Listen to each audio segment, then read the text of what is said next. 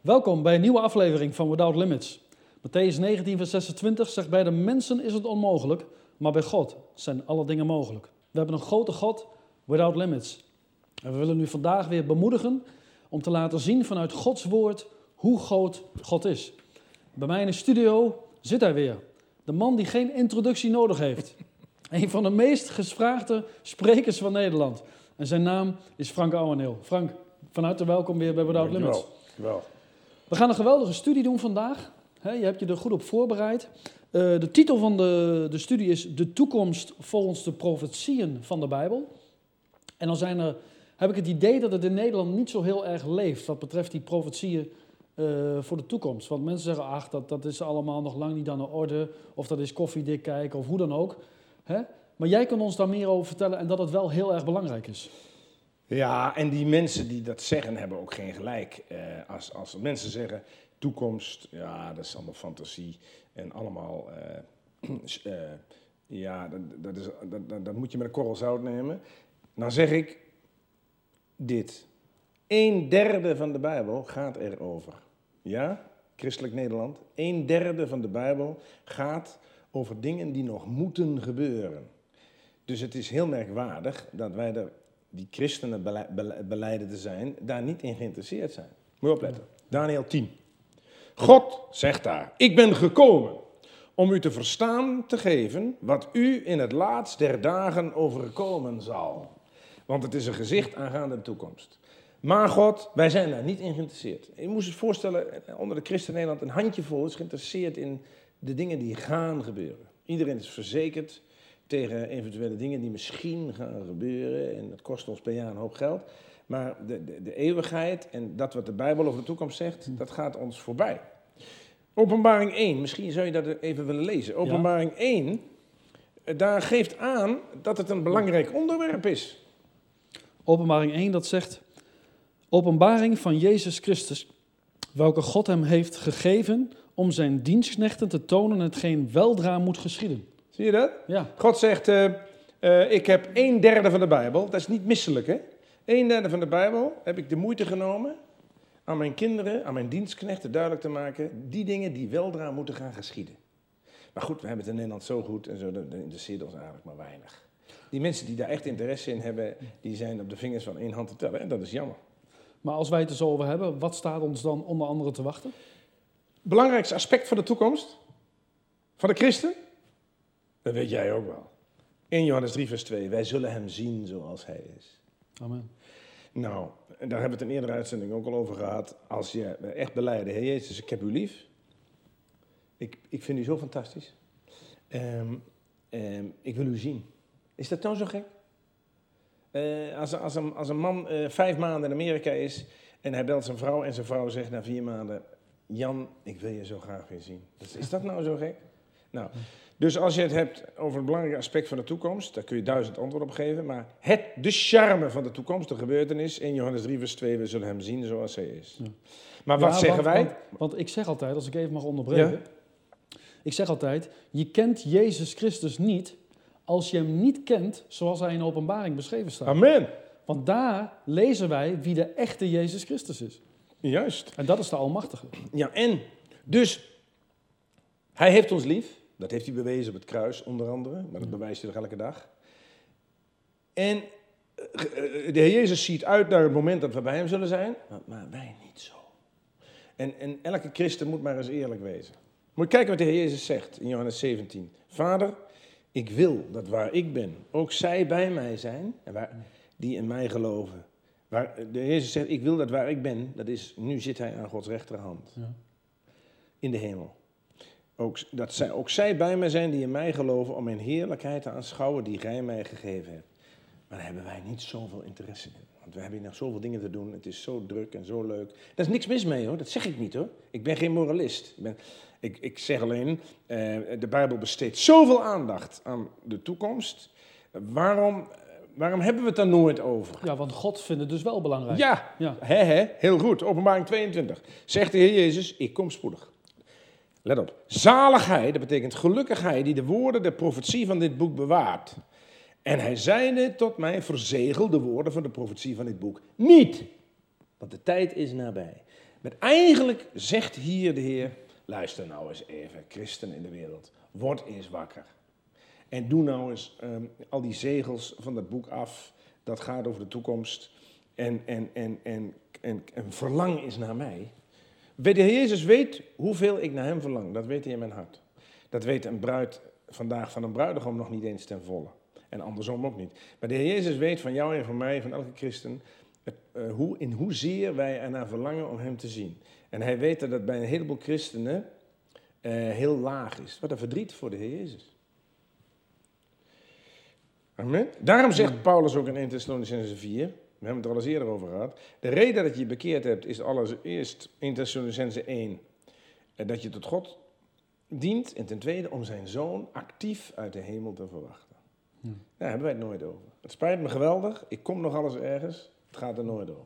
En, en om even op de vraag terug te komen, hè, wat, wat, wat kunnen wij verwachten? Allerlei dingen. Um, en, en, en, en dat is best wel een ingewikkeld onderwerp. Um, maar dat ingewikkelde onderwerp, waar we het nu over gaan hebben, dat moet je ook niet zien als een wiskundespelletje. Ook niet als interessante doenerij. Mm -hmm. Maar als, als iets wat God ons heeft geopenbaard door de Heilige Geest. De Jezus zegt in Johannes 16, de Heilige Geest zal u de weg wijzen tot de volle waarheid. Tot de volle waarheid. Mm -hmm. Niet alleen maar tot de dingen die wij leuk vinden, tot de volle waarheid. Hij zal niet uit zichzelf spreken. Al wat hij hoort zal hij spreken. En de toekomst zal hij u verkondigen. Amen. Wie zijn wij dan te zeggen van, ja, ik heb wel wat anders te doen hoor. 1 Petrus 1. Opdat de echtheid van uw geloof hey, blijkt te zijn tot lof en eer bij de komst van Jezus Christus. Met andere woorden, um, iemand die beleidt Jezus lief te hebben, iemand die beleidt um, uh, voor hem te willen leven, moet ook actief zijn wederkomst verwachten. Want zeg nou eerlijk, we hebben de Heer Jezus lief, maar hebben hem nog nooit gezien. Petrus zegt, hem heb gij lief zonder hem te zien. Um, wij, wij, hebben hem lief doordat hij, wat hij doet door de Heilige Geest in ons hart, door het woord van God. Maar er komt een moment dat we zullen hem zien. Ja. En dat wordt echt een super bijzonder moment. Amen. Ja. Nou, als jij dan zegt, wat gaat er gebeuren? Heel, heel kort. De Bijbel leert, even heel kort samengevat, de Jezus komt. De Jezus komt en dan komt hij zijn gemeente halen. Ja. De, de gemeente, opname van de gemeente. Ja, de opname van de gemeente. Dat de gemeente bestaat uit gelovigen uit de Joden, gelovigen uit de Heiden. Die gemeenten gaan naar het Vaderhuis. Ja? Heel kort, in het Vaderhuis vieren ze feest. Even kort door de bocht. Hier op aarde gaan de gebeurtenissen gewoon door. Hier op aarde blijven de mensen die de Heer Jezus hebben afgewezen, actief hebben afgewezen, blijven achter. Hier op aarde begint, daar zullen we straks ook over hebben, een periode die de Bijbel noemt de grote verdrukking. Uh, enorm veel ontwikkelingen met Israël en de wereldvolken. De antichrist zal opstaan. Um, er zal een, een, een, enorme ramp losbreken. Dat is geen verzinsel, dat zegt het woord van God. Intussen viert de gemeente een hemel feest. Op aarde is die grote verdrukking. Die, aan het einde van die periode komt de Heer Jezus na dat feest met zijn gemeente ja. terug op deze aarde. En dan staat de Bijbel, hij zal landen op de Olijfberg met zijn gemeente. En dan begint wat de Bijbel noemt het duizendjarig vrederijk. Of de Bijbel noemt dat niet zo letterlijk, maar we kunnen dat concluderen. Dat is een, een vrederijk wat duizend jaar duurt. En dan aan het einde van dat duizend jaar vrederijk is, is het laatste oordeel, de grote witte troon. Voor al die mensen die de Heer Jezus hebben afgewezen. En dan spreekt de Bijbel over een nieuwe hemel en een nieuwe aarde. Dat is in kort wat er staat te gebeuren. En uh, als je praat over de wederkomst, Hè, uh, dan heb je de, de, de, zeg maar de opname van de gemeente, dat Jezus ons tegemoet komt. Maar Jezus komt ook letterlijk terug op aarde. Uh, hoeveel wederkomsten zijn er? Nou, eigenlijk, eigenlijk drie. Laten we maar zeggen, wederkomst, komst. Ja. De eerste komst heeft 2000 jaar geleden plaatsgevonden in Bethlehem. Toen de, toen de Heer Jezus op aarde kwam. Mm -hmm. moet, moet je niet onderschatten natuurlijk. en de, toen is de Heer Jezus op aarde gekomen. Um, om, om God te dienen als mens, om, om, om Gods wil te volbrengen en om de Satan te overwinnen. Dat was zijn eerste komst. Na 33 jaar is de Heer Jezus teruggegaan naar de hemel. Dat, dat vieren wij op Hemelvaartsdag. Toen heeft hij zich, zegt Marcus 16, gezet aan de rechterhand van God. Dat is zijn eerste komst. Uh, die heeft, is gevolgd door zijn hemelvaart. De Heer Jezus zit dus nu in de hemel. Maar zegt hij in Johannes 14, ik kom weder. Dat wordt zijn tweede komst. Waarom? Om jullie tot mij te nemen, op jullie, mogen zijn waar ik ben. En dan gaan we dus naar de hemel en dan komen wij voor de derde keer met hem terug op de Olijfberg. Dat zal zo'n geweldige gebeurtenis zijn, die Olijfberg zal midden doorsplijten. Dat dan is het eigenlijk de derde keer dat de Heer Jezus op aarde komt. Ja. En als we denken aan de opname van de gemeente, hè, dan heb je nou echt overal eigenlijk wel gigantische discussies van wanneer die opname nou is. De een zegt de opname van de gemeente is voor de grote verdrukking. De ander zegt de opname is na de grote verdrukking. Sommigen zeggen zelfs in het midden van de grote verdrukking. En ik sprak een keer ergens in het land, in het noorden van het land. En toen zei die voorganger dat hij overtuigd was dat de opname van de gemeente na het duizendjarige vrederijk zou zijn. Nou, toen heb ik tegen hem gezegd, ik zeg dat is onmogelijk, want dan zouden we precies weten wanneer Jezus komt. De Bijbel is zo duidelijk als maar kan. God is toch geen God van raadselen. Dacht je dat God een wiskundeboek heeft geschreven? Een hoop mensen zien de Bijbel als een wiskundeboek. Hè? Je kunt het zo uitleggen, je kunt het zo uitleggen. Daarom zegt de Heer Jezus, de Heilige Geest zal u de toekomst verkondigen. Dus elke christen die meer dan gemiddelde moeite doet om het woord van God te onderzoeken en zich laat leiden door de Heilige Geest, komt achter de waarheid. Nogmaals, de Bijbel is geen boek met vraagtekens. Dat willen wij wel. Boeken van mensen zijn boeken met vraagtekens. Het woord van God is geen boek van vraagtekens. Alleen, je moet er ongelooflijk veel tijd in stoppen om het uit het woord van God te halen. En je moet het niet doen als een soort theoloog of als een wetenschapper, maar je moet je stellen onder leiding van de Heilige Geest. En de Bijbel is helemaal niet onduidelijk. Dat bestrijd ik ten zeerste.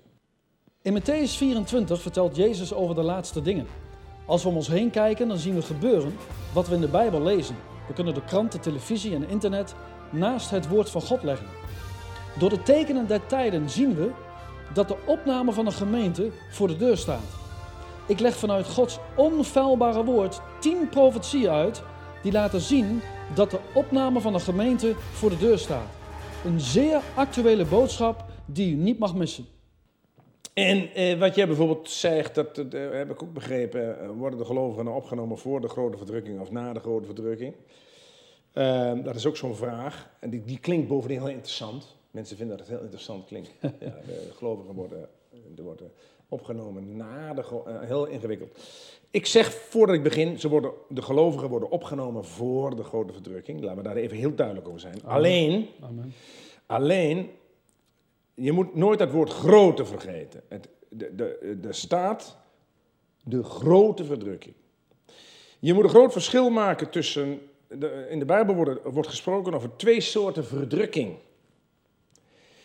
De verdrukkingen en de grote verdrukking. En dat haalt men door elkaar, maar dat heeft men toch een beetje te maken met, met een, beetje, een beetje nonchalant met de Bijbel omgaan. Want de grote verdrukking. Ja, die verdruk, ik maak dit even af. Die verdrukking is al lang begonnen.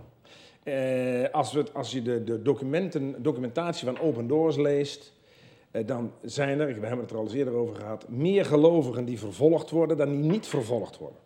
Waar denk je dat de gelovigen in Noord-Korea, die zeggen wij leven midden in de verdrukking. Ja. En er zijn gelovigen zat in oorlogsgebieden, of, of, of noem maar op, die, die, die voor hun gevoel, en hebben ze nog gelijk ook, midden in de verdrukking leven. Ja. Dus in zoverre kun je zeggen, nee, eerst moet de verdrukking komen en dan komt de Heer Jezus. Maar die verdrukking die wij nu meemaken, is niet wat de Bijbel noemt de grote verdrukking. Die komt in de Bijbel maar een keer of drie voor. Ja. Maar dat is ook nog veel erger dan de, dan de verdrukking die Ja, oké, maar eh, eh, los daarvan, er is een verschil tussen verdrukking en de grote verdrukking. De, de grote verdrukking wordt maar twee keer genoemd. In Matthäus 24 en in Daniel 12. Er wordt verder staat de Bijbel bol van verdrukkingen. Nou, en nogmaals, nogmaals, nogmaals, spreek maar eens een gelovige ergens in de wereld in een moeilijk gebied. Hij is ervan overtuigd dat hij in de verdrukking leeft, maar dat is niet de grote verdrukking. De kenmerken van de grote verdrukking, spijt me, voor iedereen die denkt dat de gemeente eerst nog door de grote verdrukking moet, die kenmerken van de grote verdrukking zijn nog nergens zichtbaar. En er komt nog iets bij. Stel je voor dat wij eerst door de grote verdrukking moeten voordat de Jezus komt. Dan kun je toch nooit verlangen naar de komst van de Jezus? Hoe kun je nou verlangen naar de komst van Jezus als dat betekent dat je eerst allemaal een hoop ellende moet doormaken.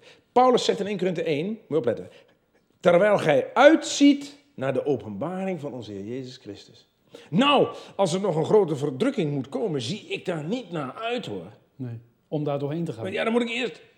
Nee. Maar nou komt de clue. Uh, het gaat er nu om niet wat de visies zijn van verschillende mensen, voor of na de grote verdrukking.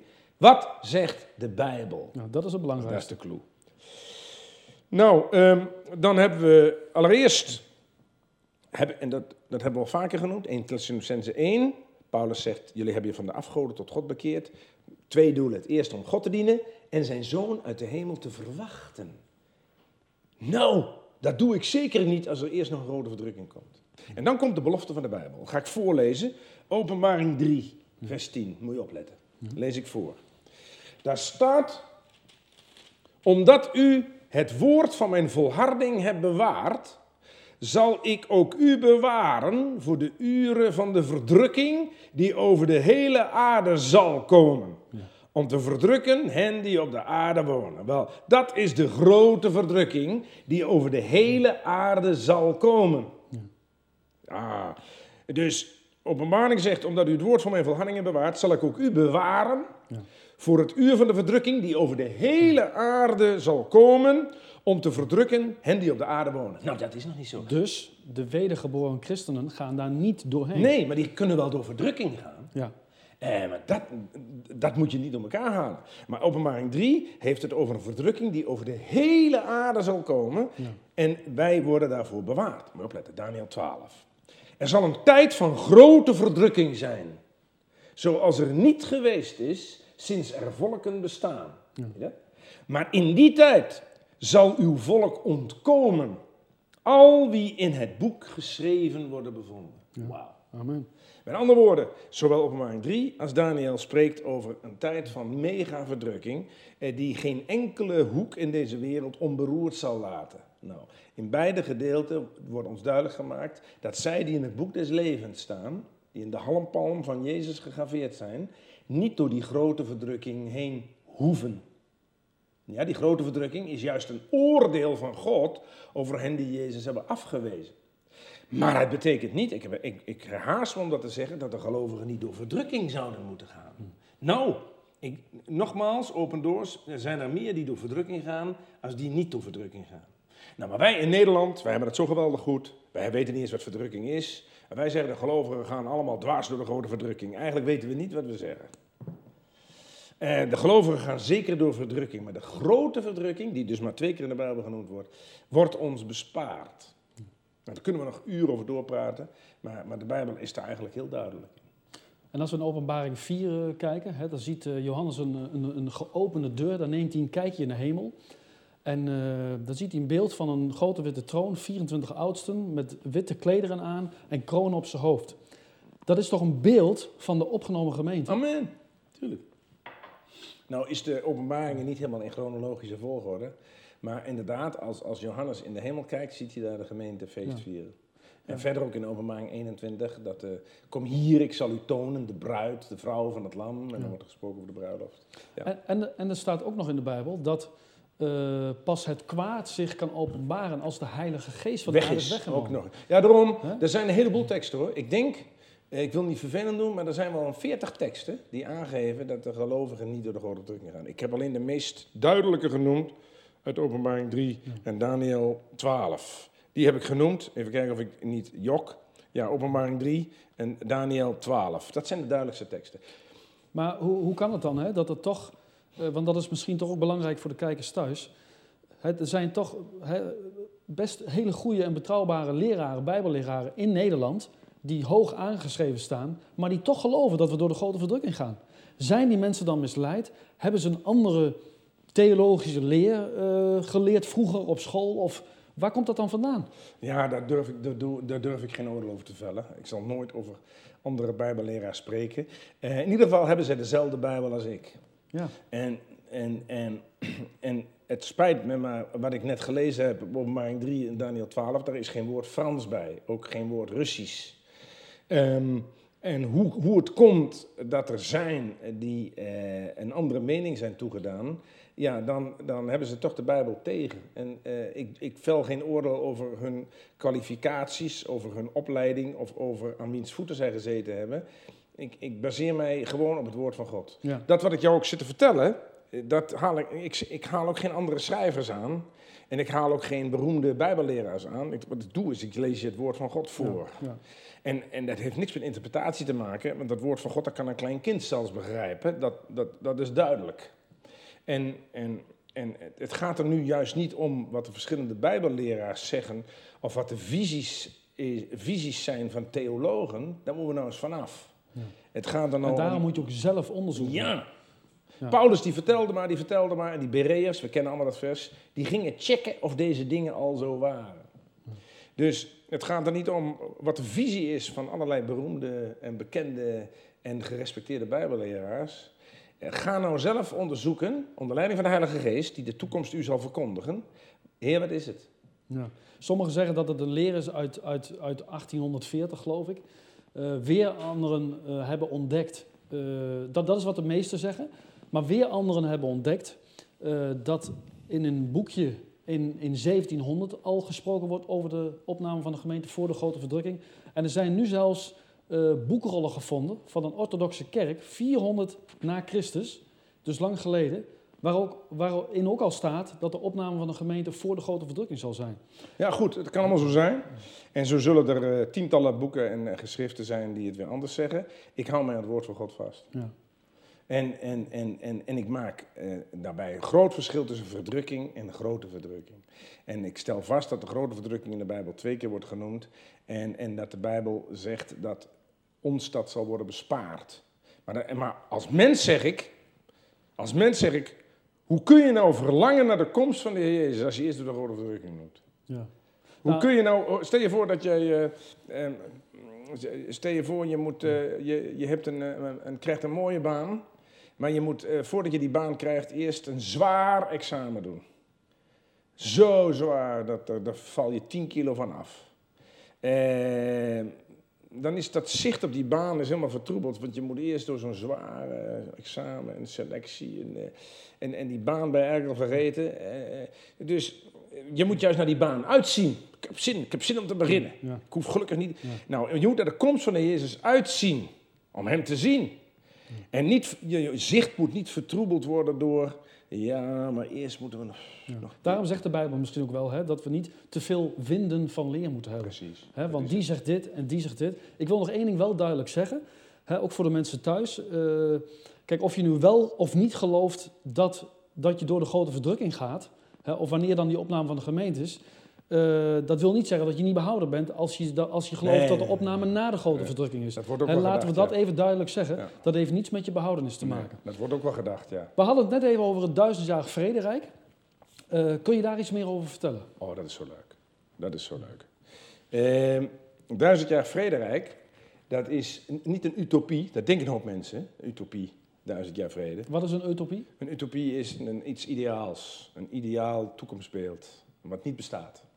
Ja. Je had, en dat komt uit allerlei boeken. Utopia, dat was een land waar alles prachtig was, wat niet bestond. Ja. Er zijn bijvoorbeeld nu leringen, als ik daar even op in mag haken, zoals het Kingdom Now. Ja, Hè, wat zegt dat een. alles geweldig wordt en er zijn geen ziekenhuizen meer nodig, iedereen is gezond, iedereen heeft nou, dat, dat, dat, is, dat is waarschijnlijk dat duizendjarige rijk, maar dat is nu nog niet.